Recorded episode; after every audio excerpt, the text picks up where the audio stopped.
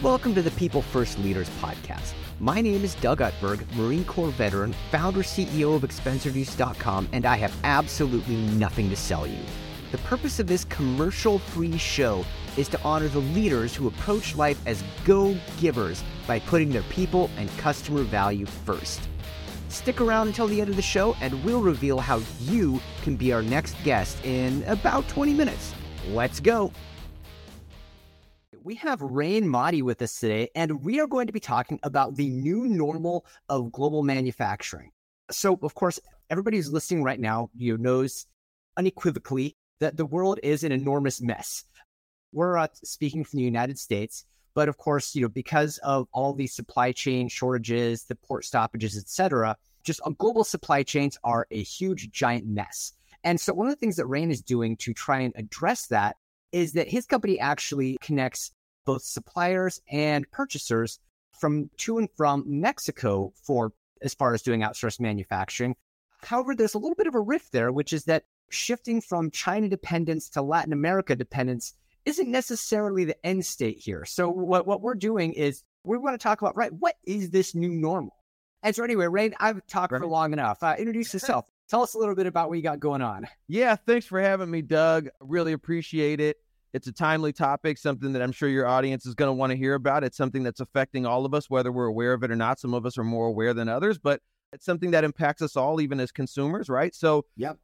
Yeah, that's what we're focused on. You know, for a long time, I imported products from China. Mm-hmm. And when the trade war hit, I realized how hard it is to get out of China. Even if you're just looking for factories in another country in Asia, even that's hard to find. The sourcing platforms out there like Alibaba are dangerous for so many reasons that we can get into if you want to unpack that a little bit. Well, I mean, so because I remember when Alibaba launched, you know, like I never brought myself to buy the stock or buy stuff from it because I, I just always felt like there was something fishy, but I never really kind of got to the point where I knew what it was. Yeah, yeah. Hey, I know Alibaba's platform very well, and I, I myself was scammed by a supplier who was deemed a gold supplier by Alibaba, which I later found out is just a higher tier of their annual subscription. There's really not anything special about it. And that's kind of that says a lot in itself. Like Alibaba is really complicit in misleading buyers by doing something like that, selling a seller a badge that they could put on their account that makes them look more trustworthy. And they know that's the effect on us unsuspecting buyers is that we say, well, maybe that one's a little bit safer, and so we'll go with them. But really, they just paid fifteen hundred dollars more, and they got the little badge. So now, did you get your money, or did you? Uh... No, I didn't. Yeah, I didn't get my money back. So you know the difference between like uh, you know a platform. I don't want to make it all about them, but the difference between a platform like theirs and and us is mostly it comes from their business model, that subscription model. So because they make their money on selling subscriptions and then selling those sellers ads like sponsored listings, they're incentivized every day to sign up as many suppliers as they can. Sign up more, sign up more with no attention to their quality, their merit, their trustworthiness. They don't care if it's a guy with a laptop pretending to be a factory or if it's a real established, you know, high quality factory, to them it doesn't matter. Yeah. It's another subscriber. To make it even worse though, in order for them to maintain and and retain those subscribers, they actually have to create an even playing field. Because if I show up on Alibaba as a buyer and I can tell this guy's just a laptop guy on the mm-hmm. couch and this is a real factory, am I ever going to do business with that laptop guy that has a fake picture of a factory? Absolutely not. not. So they hide details like is this a trading company? Is this a manufacturer? They allow that line to get verified as a manufacturer to be very blurry. They're very in the the gold supplier badge which they've now rebranded as something else right because people caught on to it but it's the same exact thing. So they have to create this even playing field so that the guy with the laptop and the factory both get business so that way they continue renewing their mm. subscriptions. So that's really what's at the heart of aside from the fact that you know there's the counterfeiting and all that that goes on i mean you can go on there now and find jordans and anything else that you want to find and they're doing nothing about it. They say they are but they're doing absolutely nothing about it. They're very intelligent. If they wanted to wipe that stuff out of the site they could have it gone in a month. They don't want to do that. So that's them. Now we operate on a commission basis. So we take a small, small percentage of the transaction on the back end from the supplier. So we don't make money until they get an order. And that yeah. means that we're incentivized not to sign up as many people as possible, but to sign up people who are going to do good business. Actually fulfill. Will actually fulfill, not just fulfill, but do it at a level of quality and provide a level of service where people feel good about it and they want to come back and order from them again and again and again and again. And then we offer this safe place to process your transactions with payment mm-hmm. protection. And we have to do those disputes fairly as well when things go wrong. If we create this healthy marketplace where people feel good about doing business, they'll continue to come back. And that's how we make money. So Got it's it. a very different model in the DNA of it. And that's what we do. Okay, well, now let's kind of pivot this into right. What does the new normal look like? I mean, and because I think mm-hmm. a lot of us are sort of conjecturing because you know, on the one hand, you know, the way things had developed, you know, probably starting really in the '80s, but then kind of you know getting to about the mid 2000s or so, I think is when it peaked, which is where you had the just-in-time religion, which was big in the '80s. The, the whole yeah. idea being that you have a supply chain and you have vendors that will deliver your stuff just exactly when you need it, so you don't ever need to carry any inventory. The problem is that when that gets disrupted, especially if you have a long supply chain, now all of a sudden you have no supply at all and you have no chance of getting supply for potentially a really long time. Right. Because of course that that's what we've all experienced for the last couple of years is that the supply chain got disrupted, nothing can get delivered. And it doesn't matter how many orders you put in, it doesn't matter how many expedite fees you pay, nobody can get anything. And then prices just go up toward infinity. That's right. That doesn't feel like the kind of thing we want to get back into. But on the other hand, if you try to onshore everything, if you think you've seen inflation now, you ain't seen nothing yet. Right. Or if you try to do everything onshore. Now, it feels like there's some kind of hybrid that might be tenable. Because like the, the thing that I keep thinking is particularly for like agriculture and food production, that if you can decentralize that a little more, you should be able to. I, I don't know that you'll save any money. It's probably going to end up costing more, but you have a much more resilient supply chain. So, like as of right now, as we're recording this, the price of eggs is just crazy. and the reason why is because there's a whole bunch of poultry that, that had to be pulled out of the production stream uh-huh. because of bird flu and uh-huh. because of contamination concerns. It turns out that my wife and I have chickens in our backyard, so we've actually been pretty fortunate. But on the other hand, we have this crazy price spike in the in eggs, and a lot of that is because even though it's domestic, you have like these 200,000 square foot warehouses that are just packed from wall to wall with chickens. Yeah. And, and it's really utterly disgusting from a humanitarian sure. perspective. Sure, sure. It's like, you know, this is the psychotic vortex, right? That's where things mm. naturally go when you are trying to make things as cheap as possible. Yeah. It naturally goes toward consolidation and it naturally goes toward a fragile supply chain with questionable ethics. That is inevitable.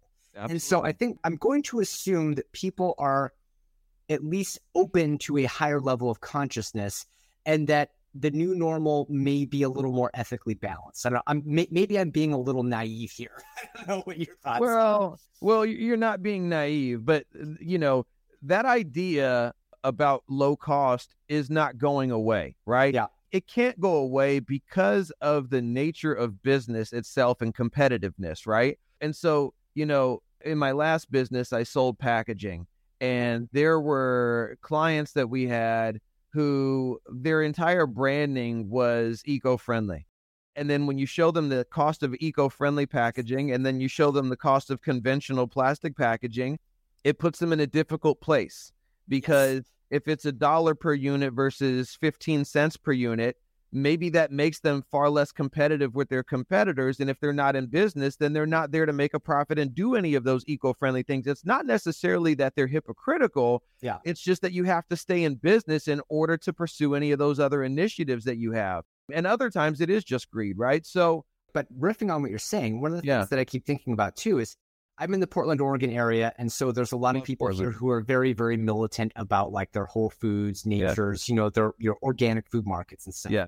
But, you know, median household income where I'm at is around 55, 60,000 bucks. Nice. That's not enough to buy all your stuff from Whole Foods. You will go broke no. very quickly. There's a lot of people who can't afford to pay top dollar for everything.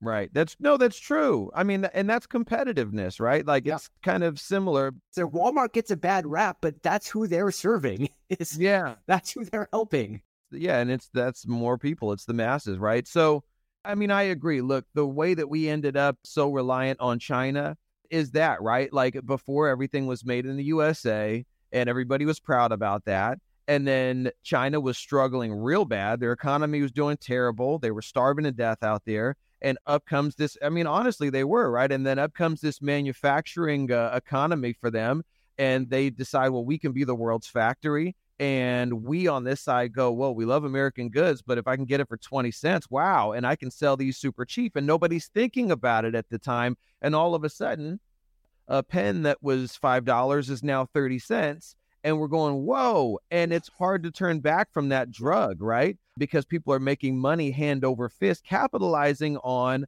a, a third world country, not even developing at that time, just a very poor country but it's not so predatory. It's also kind of mutually beneficial because you go from starving to death. Now we have an economy and we're making money, and look where they are 30 years later. So I want to unpack that a little bit because I think yeah. you made a really important point. I think that there is a extremely important point of distinction between predatory labor practices and labor arbitrage between countries. Mm. Uh, hmm. so, for example, you know, since I'm in the Portland area, uh, Nike's headquarters here, quartered here. You know, Nike was pilloried for decades because, of course, their shoes are manufactured by very low cost labor over in, you know, like Vietnam or China, mm-hmm. different places. Mm-hmm. You know, however, there's a couple of really important factors. Number one, are you dealing with a legitimately voluntary exchange or do you have some form of coerced labor? Right. Well, in this case, what happened was there were literally people waiting in line to try to get a job at the factory.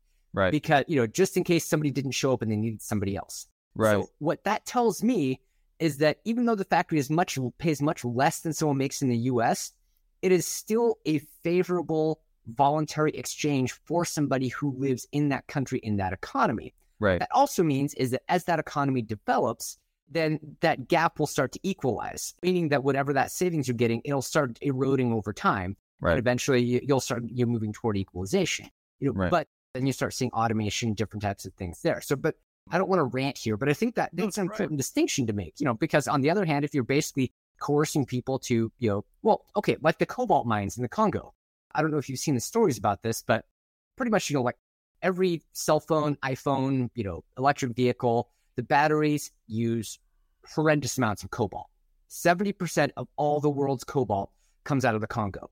Hmm. And this cobalt is mined in basically enormous open pit mines that have thousands and thousands of people basically just you know it's like in the 10 commandments where they have the hebrew slaves who are going and cutting the straw and hewing the bricks. I mean it's right, like right. that. And it's basically it's subsistence pay rates and it's essentially forced labor. Yeah. Every tech company has all signed an ethical supply chain pledge. And i don't buy that nobody knows this is going on but nobody's right. doing anything about it. Right yeah, no, I hear you. You know, Africa, of all the places in the world, has the farthest to go in terms of development. And that's the place, you know, things that you would find in China, you don't find those kind of conditions nearly as much anymore. There's so much social responsibility that's been implemented, partly because, you know, people have gotten caught like Walmart and Disney and Nike and everybody, and they don't want that. And so these factories, if they want to work with good companies, they can't operate that way. They have to enact fair labor practices, give people time off, clean drinking water, vacation pay, overtime pay, you know,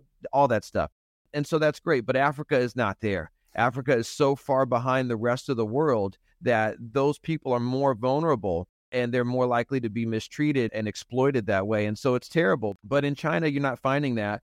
And you made a good point earlier that as an economy begins to rise up, as you know, they're getting more and more business, international trade, or whatever economy they've established for themselves, then the living wage starts to increase, and then it innately makes them less competitive on a global scale because now the wages are higher. Good for them, but now that twenty cent pen is forty cents, and you start looking around the world for your next best opportunity. There are a lot of businesses in China currently focusing on establishing new manufacturing facilities in Mexico, South America, and Africa. Oh, that's a huge thing. In the last few days, I've probably talked to three different people from the US who are now living in Mexico trying to help establish connections between Chinese manufacturers, Chinese companies who want to set up business in Mexico. And local commercial real estate brokers, help them set up staff. It's an entire consultancy service that's booming right now while helping companies in China come out there and set up. And in Africa, it's the same thing because they know that their labor wages are higher than in Mexico and then in other places, and they see themselves being replaced. And so they're trying to displace themselves. If they see the writing on the wall, then they go, well, we better, you know, be the solution in these other places and capitalize on the lower labor wages. So yeah, I think it's a pursuit that continues on, kind of like mm-hmm. that musical chairs. Well, it's too expensive here. Now let's go here. Now let's go here. But, and it's not always very pretty, but now that we are wiser because we've been down the China road before, we know to be socially conscious and aware of the labor conditions in new countries that we're sourcing from, like Mexico and Latin America. Not that sourcing from Mexico is new, but as more small, medium sized businesses and large businesses turn their focus there, then we know to be aware of that and not be oblivious to it like we might have been in the past. Hopefully, the same attention will be spent in Africa. We as a platform have some something to do with that as well in creating opportunity and only enabling those opportunities for those who are operating that way. So I think that the next chapter in that book won't be as ugly as the previous, but it's necessary and then in time those the cost of living goes up, the wages go up, and there's always two sides of the coin. Already in Mexico you hear people talking about gentrification of their neighborhoods. Mm-hmm you got to think about that in a weird way, right? Because that's a good thing. You know, like if there are areas that are now becoming so nice that it's uh, expensive to live there, that's development. There's no easy way to do that. There's always a side effect. There's always going to be a symptom. Now, obviously, those people who feel displaced, hopefully they can find somewhere else to go or take part in the growth that's happening in their local area and it benefits them as well and that's what you have to do you have to go with that tide because the what's the alternative is to stay poor and not make any progress that's not a good thing just the other day without running off with your show just the other day i also watched a documentary because one of the there's a guy that i've been speaking with who's done a lot of business in africa and he was talking to me about the different areas in africa that he's been and he listed mm-hmm. some of them and he, that he loves he says that Kenya is his favorite country in the world. And he said Burundi was the place that he would never go back to, that he's been. Was the only one on the list that he said I would never go back there. So obviously, I want to see what's going on in Burundi. I go to YouTube immediately and I'm like, Burundi, you know, and the, what comes up is this mini doc. It's like 30 minutes, guy going traveling around. And the title of the video, I believe, is The Poorest Country in the World. So I Google it to see if that's just clickbait or if it's real. And it's real. Burundi pivots back and forth between it goes back and forth between Burundi and I think Somalia for being the two poorest countries in the world. I'm not sure that's a competition you want to win. Right. So my, the thing, right. The point I'm making is I watched this thing and they could use some gentrification. I don't give a shit who feels displaced by it. They're living off of 60 cents a day. Their highest currency note is like 10,000 Burundi or whatever it is, and that's equivalent to $3.30 US. So you know, it's a necessary evil. Here's something that I was just thinking. I don't want to cut you off. It's no, no, I'm pretty much done. That was it. Yeah. Okay. Because you'd say someplace, you know, poor like Burundi, right? You'd say, yeah, but just think how far your money can go. Yeah, but and buy what? Yeah. What can you buy? Doesn't right. matter how much money you bring there. You, there's nothing you can get. And I think that's one of the things to keep in balance here is that, you know, if you halt development, then you're going to halt opportunity. Absolutely. And you want to make sure that you maintain opportunity for people to be able to work, advance, etc. Right. But, but you have to understand that there's this balance that exists. Yeah, yeah. You have to embrace change, right? Like people don't like change, but it's so necessary, especially in places like that. And there's no way you get to a better future, a better tomorrow without uh, some drastic changes. You know, a last thing on that, on the Burundi thing, right, is like it left me puzzled I'm not into politics. I don't want to use the word socialist because it sets off a lot of triggers and bells and whistles for people that I don't mean to do. But, and I absolutely don't hate the rich. If anything, I'm a capitalist. I think it's uh, great to go out and find ways to make money ethically and then do things with that money that benefits society and people. So I don't know what that's called, but that's how I feel. And you know, well, I don't. Th- there was a time when that's what capitalism was. It's we right. argue whether that's still the case, but that's what capitalism was originally supposed to be. Well, that's the idea that I have about it, right? I, I try not to think about the scourge that exists on the side. In any group or organization, there's going to be people like that. So, but, you know, I think about the folks who have hundreds of millions and billions and billions, hundreds of billions of dollars, and how far their money could go in a place like Burundi, and how easy it would be for someone like that. I don't want to call it easy, but how possible it would be for someone like that to come in and spend $500 million not giving away money, but setting up manufacturing facilities and training facilities, not trying to give people some general education that they can't actually use. Train these people on how to assemble these products, how to sew these things, how to operate these machines, and make money off of that. It's not exploiting them, it's giving them opportunity and teaching them useful skills. And in time, they'll have a foundation of an economy there that they can use to become more sophisticated and do more things. I don't well, you know, understand how nobody interesting about what you just said. I really don't want to cut you off. Yeah. What I absolutely love about what you just said is that what you described is exactly what Booker T. Washington did with the Tuskegee Institute. That is exactly what he did, is because, you know, there was, a, after emancipation, of course, you know, he was born a slave. He started the Tuskegee Institute. Uh-huh. And instead of making it like a traditional university, which is where you, you do liberal arts, he focused on vocational training, teaching people how to do stuff so that they could go out and be economically productive. Of course, you know, now it's a university just like all the rest of them. I would say somewhat unfortunately, because at, although I don't know, fortunately, unfortunately, what I get it. Think about yeah. it's like you know, trades are coming back, right? Mm-hmm. The idea of a general liberal arts education is getting less cool, and so, but I think that a focus on practical trades is really meaningful, and I think that's it's starting to gain traction again, thankfully. Yeah, I think that's so important, right? Like people don't need a philosophy degree or any of that. Not to shit on any of those degrees or that knowledge base, but in areas where people are struggling and so far behind the rest of the world, they need something practical that they can use to lift themselves up and just get to a, a foundational mm-hmm. base, just some sort of working economy there, some value that they can offer and sell to the world that, hey, we can do this and make themselves viable in the global economy. And if they can do that through the internet and through those basic skills, you can take that and run with it and change things, maybe mm-hmm. not overnight, but over time for sure, right? Absolutely. Well, and to me, that's really kind of in a nutshell what the new normal is really about is that, you know, I think there's a little bit of a reset that happens. And now you start figuring, okay, from that new base, you know, where you have elevated pricing, stuff's more expensive and availability is not as high as it was before. Now, you can get upset about it, but that's just how it is. Okay. Right. So from that new base, what different decisions and actions are you going to take so that you can progressively make things better? To me, that you know, every time that a new normal comes in place, that's what it's really about. Yeah, absolutely. You know, and again, the biggest thing is that these things they take time. That's the patience is for me, I think, yeah, and not to kind of go on a tangent here, but like back to like this yeah, this is all we're doing is going on tangents. Yes, right. call this episode tangent after tangent. That'd be better. I think about what needs to happen in, in Mexico in mm-hmm. order for them to gain more respect amongst the small and medium sized enterprises.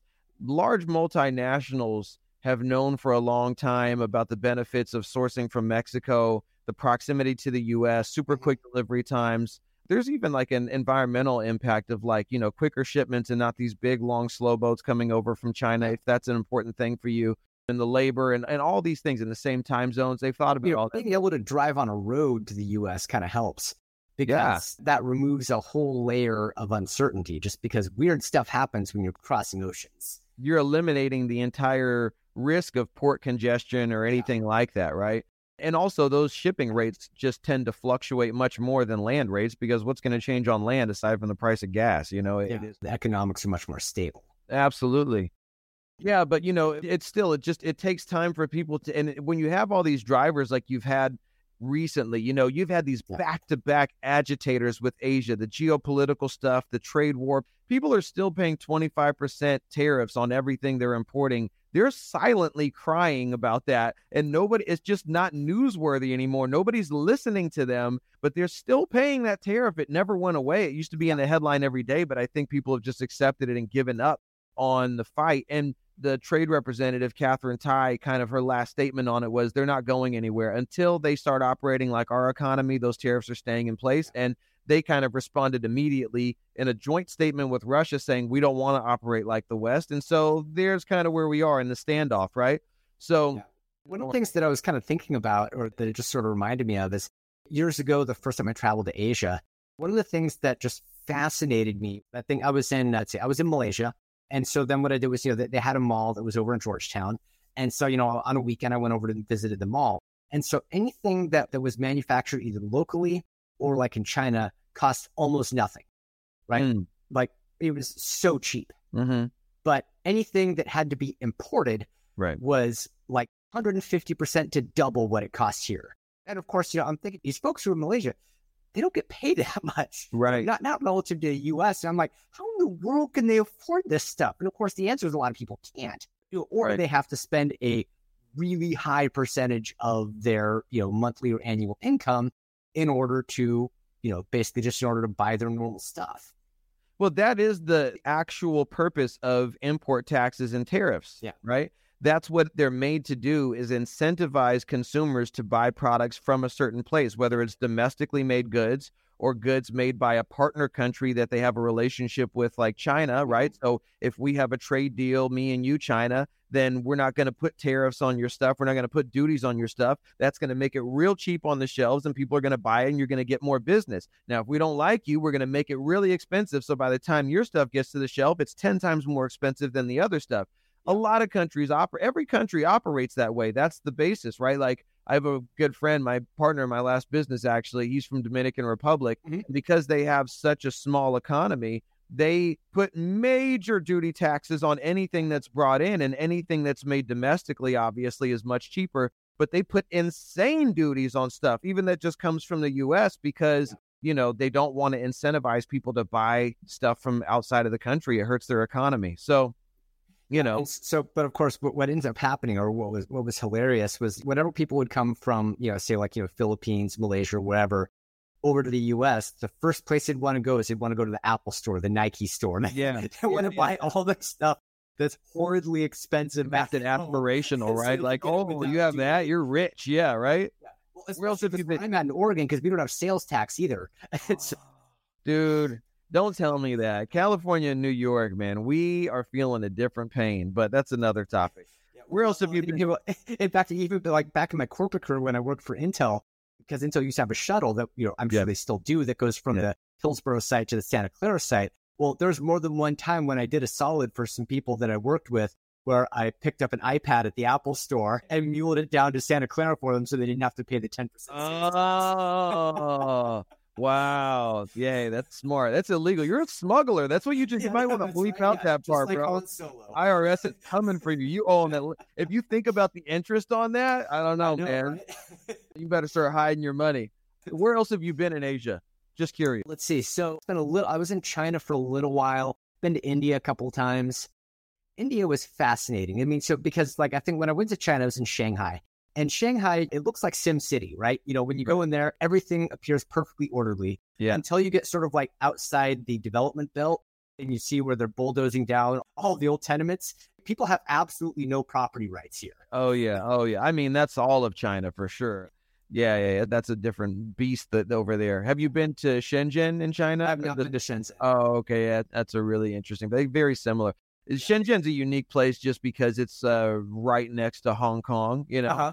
So that makes it a kind of a unique culture there. But mm-hmm. anyway, but yeah. So and then India, you said was just a really interesting place. The thing that fascinated me about India is because I think I was in Pune, one of the which is not a huge city in India. I mean, it's like 18 million people, so it's you know far and away bigger than anything we have in the U.S.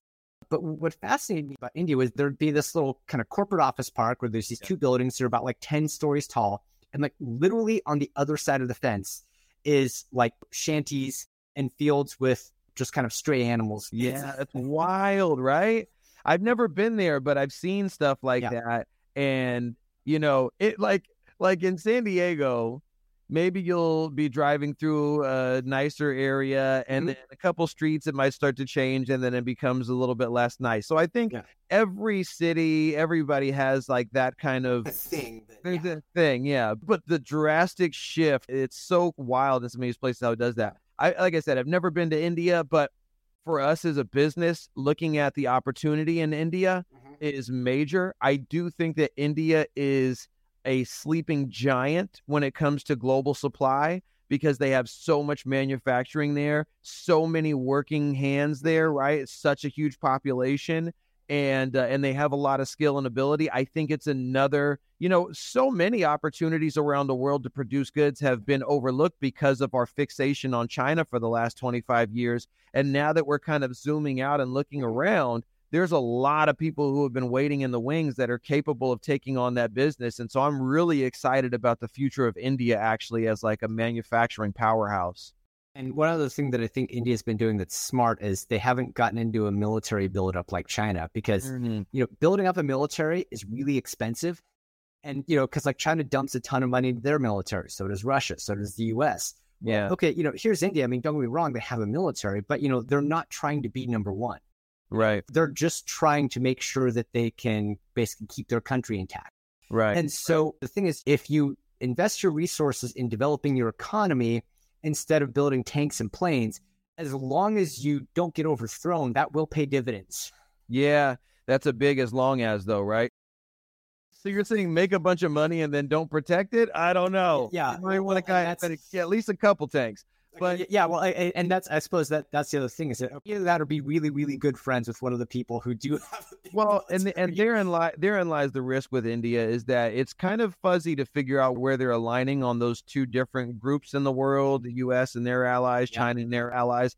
Kind of difficult to figure that one out, and they're a little bit politically unpredictable, and so uh-huh. it's it makes it a little bit risky. Again, I don't like politics, but I think if you are sourcing goods around the world, you need to be paying attention to those things because they affect you directly, you know, not indirectly, but directly affect you. So you have to look at that kind of stuff. But again, I think the future we're looking at is a future where buyers in every country have mm-hmm. access to supply around the world. And if anything starts to happen in one place, it should be much easier to pivot now, pivoting from a manufacturer to another manufacturer, even within the same country, can be difficult because when you're working with a supplier, you start to come up with all these different protocols and quality control systems and all these different things that can take a long time to get in a groove with a factory where they're doing things exactly the way that you want. So, shifting isn't necessarily easy, but like you said, if you're just relying on China and if there's some disruption there, it's been very, very difficult in the past to pivot quickly and what I've seen most people try to do is find some local supply because by the time they realize that they're screwed, they're already out of time. They've got some order that needs to be fulfilled and they have very little time now to try to fill it. And so they panic and say, okay, what can we buy locally in the US? What can we get yeah. really quick? And they end up paying five, ten times as much as what their costs were for that. And that's just not a responsible or sustainable business model. So I think just having diversity is that's the future and it doesn't exist and so that's what we're working every day to build. I don't not trying to pitch the company i'm just saying like on the topic of global supply that is the solution. Yeah. gotcha. No that totally makes sense. Yeah man. Yeah would you go back to india? Oh absolutely. It'd be interesting to go back not on a business trip. Oh yeah, because now traveling to India is not a picnic because you have to go through a lot of weird airports but you can stay in five star places for very reasonable amounts. China too. Yeah. Every time I go to China, I get the most expensive hotel I can find, and it's cheaper than like a Motel Six in San Diego. No, yeah, yeah, it's, it's it's crazy. Yeah, exactly. I want to exactly. be water view. There's like this river. I can't remember the name of the river, but there's a river behind a hotel that I stay at in mm-hmm. Shenzhen and uh or Guangzhou Guangzhou I no Guangdong and it's like just the like that room is a easily a eight hundred dollar, thousand dollar a night room in San Diego. But anyway, yeah, that's kind of cool that you can really treat yourself when you go to other countries. Mexico, the same. Like you can really, unless it's like a touristy area. But yeah. Oh, that was this. This has been a fun conversation. Ryan, let me ask: Is there a question I should have asked you but I didn't? I think I did enough hijacking of your show to answer all my own questions and hear myself talk. I don't know. If, if you want to ask me anything else, I said everything there is to, not everything, but I said enough about what we're about and what we're doing. If there's anything else you want to ask me, it should be some tangent. Ask me anything weird if you want to ask me anything. premise for this show was psychotic, right? Psychotic was in the title, and you didn't ask me anything psychotic yet. So if you want to ask me anything weird, go ahead. Yeah, you know, it's all about meaning and value. We're trying to help people get away from that. One thing I would exhort people to do is, you know, just take a look into wherever what you're buying is sourced because there's a lot of stuff unfortunately that's sourced from places that are not very nice to their labor and there's repercussions to those kinds of things. Absolutely, yeah. Yeah, you know, in Mexico, it's funny. I've started posting more on social media, and uh, I've reluctantly doing that myself. Yeah, yeah. You know, for me, the hit's funny. Reluctant, or why were you reluctant? Mostly because a lot of people I know who are on social media all the time just develop tremendous amounts of anxiety. Uh-huh. So I kind of did this whole thing where I'm like, nope, I'm just not paying attention to any social media at all.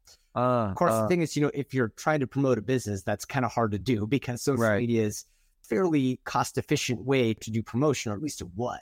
But you have to be consistent at it for a really long time. Yeah, it's tough, right? Because like not only do you have to be consistent, but it's hard to not get dirty. I'm just saying that like it's hard to not be a consumer of it as well, right? It's yeah. hard to just say I'm going to make something, I'm going to put it there, and then I'm just going to turn the other way and go you have to stay and be there and interact. And if you want to yeah. understand like the trend and just the overall vibe of what's working, you have to also be a consumer. Otherwise, the things that you're doing may or may not land. Now, if you just say, I'm going to do my thing regardless of what anybody else is doing, I don't care, and put it out there and then turn the other way and not go, that mm-hmm. works. Yeah. For me, it was kind of like trying to find the right theme of how I wanted to post mm-hmm. stuff, something that felt natural, but that also like was valuable to people. Yeah. Anyway, it's funny though. The reason I, was, I brought that up though is because it's funny. I, I post stuff, and one of the not maybe not one of the first things, but there's always at least one comment of somebody that's like, "Yeah, but you don't want to get gutted in Mexico and filled with cocaine and sent back across the border by the cartels." And it's like, you know, it's funny because the media, not that the cartels don't exist, not that mm-hmm. there's not any truth at all to that statement, but it's absolutely sensationalized by the media in terms of how it affects international trade. Because, you know, everybody thinks about Mexico, they think about the cartels. It's not fair that they think about that. They think about the drugs and they think about the illegals. And sure, those are all elements. Every country has their elements of things that are bad. But, you know, people don't realize that Mexico is already the number one trading partner for the U.S., our number two supplier behind China but our number one trading partner because the trading goes both ways. With China, we just buy from them; they don't buy from us. With Mexico, we buy from each other. So they're our number one trading partner, and the cartels are not stopping that. It's billions and billions, hundreds of billions of dollars in business going back and forth every year. And I just think it's kind of silly to bring up these cartels, but I only brought that up because you're talking about the treatment of workers. And I think that is really important. I think people have this misconception that maybe the cartels are exploiting all and extorting all the business owners and they're, you know, manhandling the employees. It's just, you know, that's just not the case. I was going to say, I'm sure it was at one point. I mean, but, you know, now get, I have no proof at all for this, but I was, you know, for the statement, but I was doing a little bit of mental math one time I was on vacation with my family at Cabo. Uh-huh. And the place where we were staying, you know, the timeshare we were staying at, it was owned by a group that only has property in Mexico and was founded in 1986. And I'm doing the math and I'm like, pretty sure this is a cartel. and because, because like, okay, Cabo San Lucas, you notice it's at the bottom, south tip of the Baja Peninsula. There's desert in every direction. And you have a whole bunch of really affluent people who all descend on the place in and out all the time. Sure. Nobody bothers anyone. Sure. It's sure. almost like there's a protection agreement in place to make sure that Cabo is like a little safe bubble. Right. Well, it's like the same thing exists in Puerto Vallarta. And yeah, yeah, yeah. I can see your logic there. It's feasible. It's possible that that's that happens. You know, you've got like Playa del Carmen and Tulum and that whole area, and Cancun and Cabo, and yeah, you've got these different kind of tourist pockets around eh, you know, is it the cartel saying let's not do anything in these areas? I don't know. Yeah, so you know, but kind of hijacking the conversation further off its initial eh, its, its initial yeah. topic, because a lot of people think you know, but they associate organized crime with drugs, but that's actually so. But like La Cosa Nostra, the Sicilian mafia, how La Cosa Nostra actually got started was in providing protection to citrus grove owners in Sicily. Uh-huh. Because what would happen is you'd have local bandits who would come by and basically kind of you know threatened to burn down people's field unless it right. a ransom. Right. So what ended up happening was you ended up having essentially these groups who would basically be the essentially the private police force to protect people's property. You know, and that's actually up until you know mid 20th century or so, you know, mid late 20th century. That's actually the, that was the basis of kind of what a lot of organized crime did was what happened was right, especially because like think in New York, right? A lot of the police officers were Irish, right?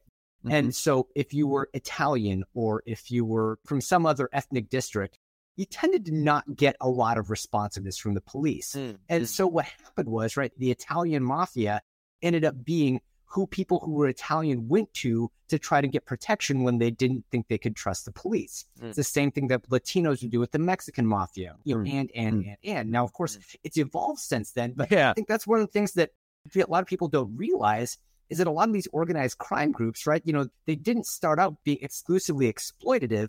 A lot of times what they did was they filled a need for protection that it was a vacuum in the market. Yeah, but now they just sell fentanyl. Yeah, exactly. Protection just didn't pay anymore. It's, yeah, yeah, it's just fentanyl now. But you know, like I said, you know, every country has their stuff. I forget what the list I was looking at was. There's like a global terrorism index. Uh-huh. Have you heard of that? Yeah. No. Yeah, there's a global terrorism index, and it's really funny because all these people talk about the cartels, the cartels, so much news coverage, media coverage on the cartels.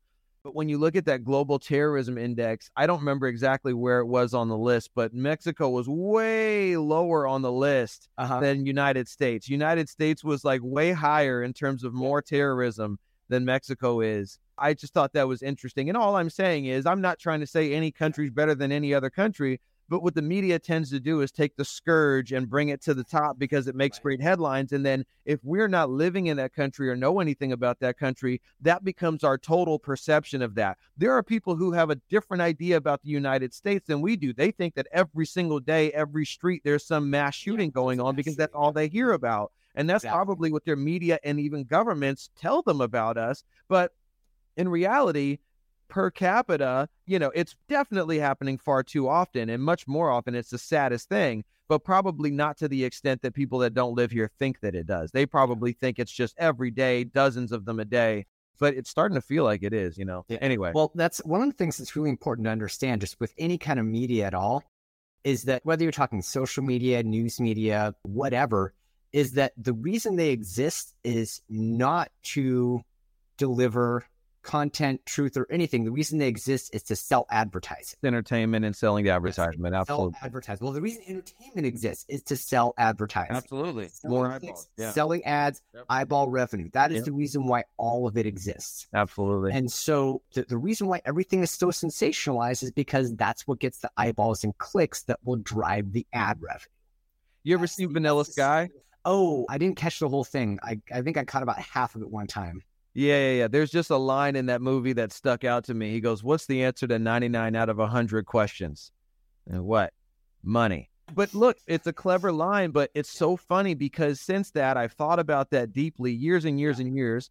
And it's really true that a lot of times you can trace the root back or the yeah. cause back to money. And it's so funny that if you really try to think about it, that's the motivation behind a lot of things, man. So I'm just going to get a little philosophical on you for a minute because, you know, so, you know, I'm 45 years old. I don't have one foot in yet, but I'm not a spring chicken. So, but, you know, I was just thinking about that and I'm like, okay, well, so I've got, depending on the actuarial tables, 40 to 50 years left. Don't start thinking that, bro. That's, that's a spiral. You're not supposed to have that thought into your mind, but I hear you. Well, and so, okay, well, so, but here's where I'm going. And so, you know, I'm not trying to be a nihilist here, but let's just start from the assumption that two weeks after I'm dead, pretty much everybody except my kids or people who I have really, really meaningfully helped will effectively forget that I ever existed.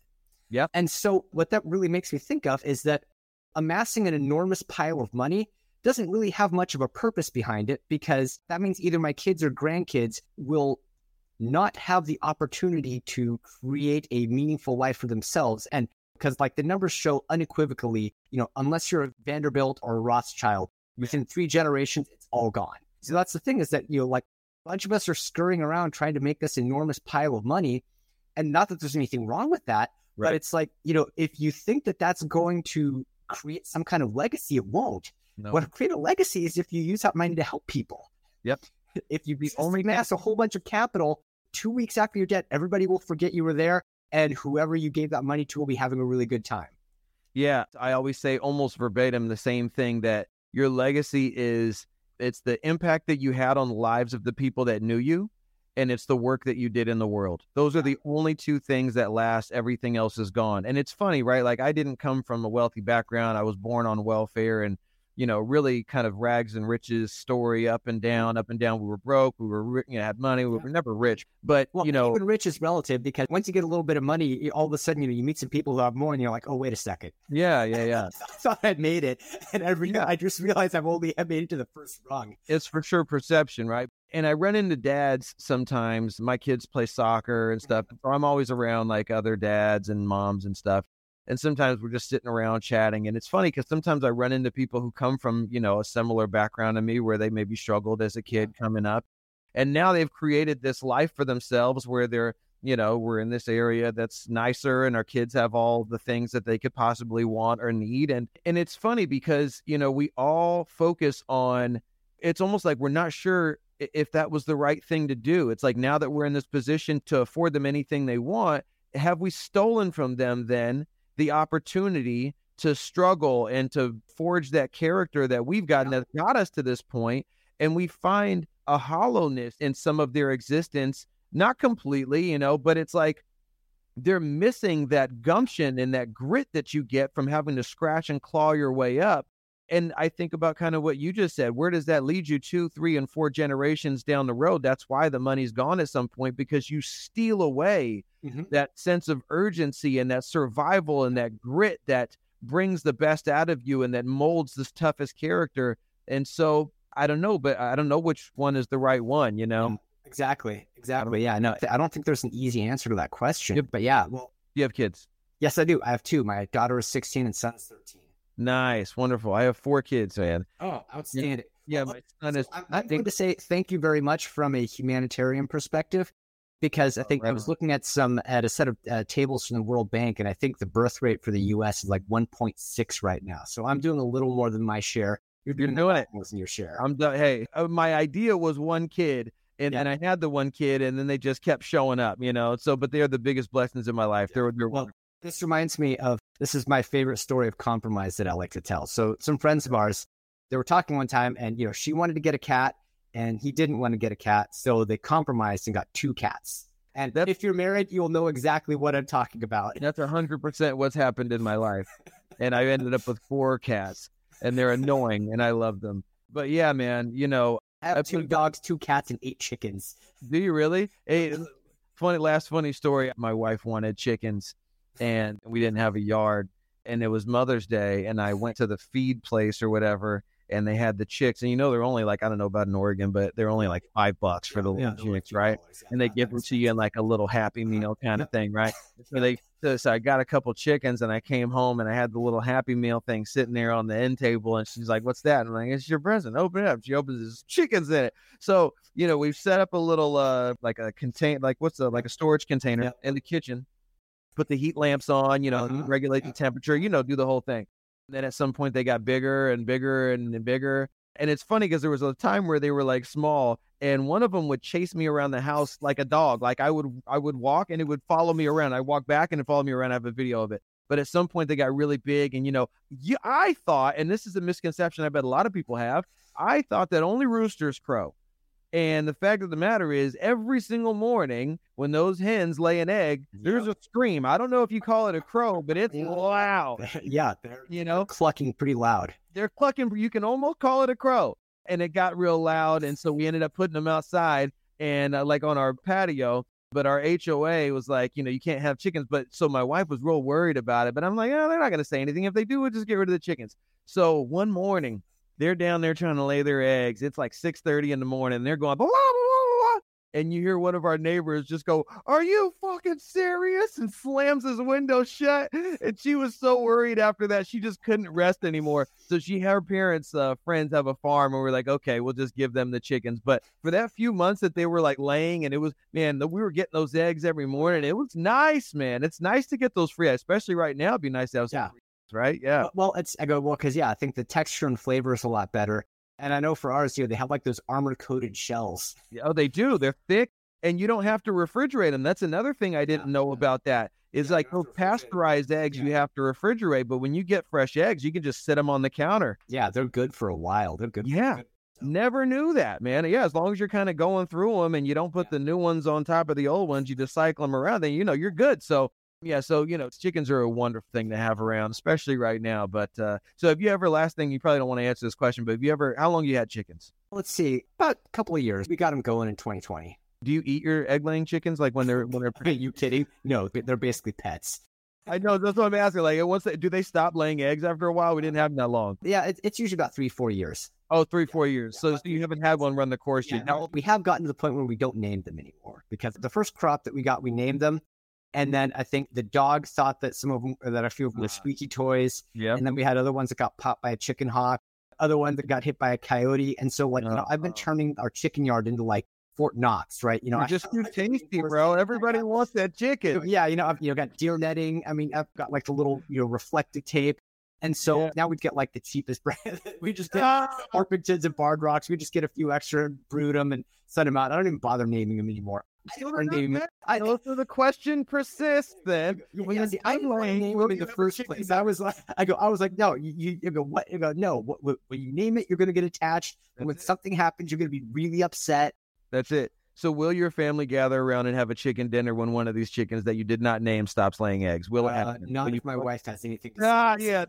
it. My wife, my wife is the same. She's like, never. But I'm like, hey, you know. Yeah, I'll- I'll- Anyway, Which, which is funny because my father-in-law keeps asking when she's going when she's going to butcher up one of the chickens, and of That's course, right, man. he's got the right idea. So, but anyway, yeah, that's fun. You know, maybe Oh, one day we get a bunch of chickens. This has been the most fun I've had in a while. Raine, let everybody know your website and where they can find you. So if you're on Instagram, it's at ZipFox Global. If you're going to the website, it's just zipfox.com, Z I P F O X. You can search products. You don't even have to create an account, and uh, you don't have to create an account until you want to request a quote from a supplier. And there is absolutely no fee. There's no membership fee. There's no cost ever at any time. It's free to use. Beautiful. Raine, this is a lot of fun, man. Thanks, man. Same. Had a lot of All right. fun. Thank you so much for listening to the People First Leaders podcast. If you are a successful People First founder or CEO who would like to be on this show, please visit peoplefirstleaders.net forward slash guest. If this interview resonated, would you please share it on social media? Just take a quick screenshot on your phone and post it on your favorite social channel, then make sure to tag me at Doug Value so I can give you and your business a shout out on a future episode. If you know somebody who'd be a great guest, please tag them on social and include the hashtag PeopleFirstLeaders. I really love seeing your posts and guest suggestions. We're releasing new content and episodes all the time, so make sure to hit the subscribe button so you don't miss any new episodes. Your thumbs up, ratings, and reviews go a long way to help promote the show, and they mean a lot to me personally. And also, I would like to connect with you on social. My handle is at Doug Value, or you can just go to peoplefirstleaders.net where all of the links are posted. Thank you so much for listening, and we'll see you next time.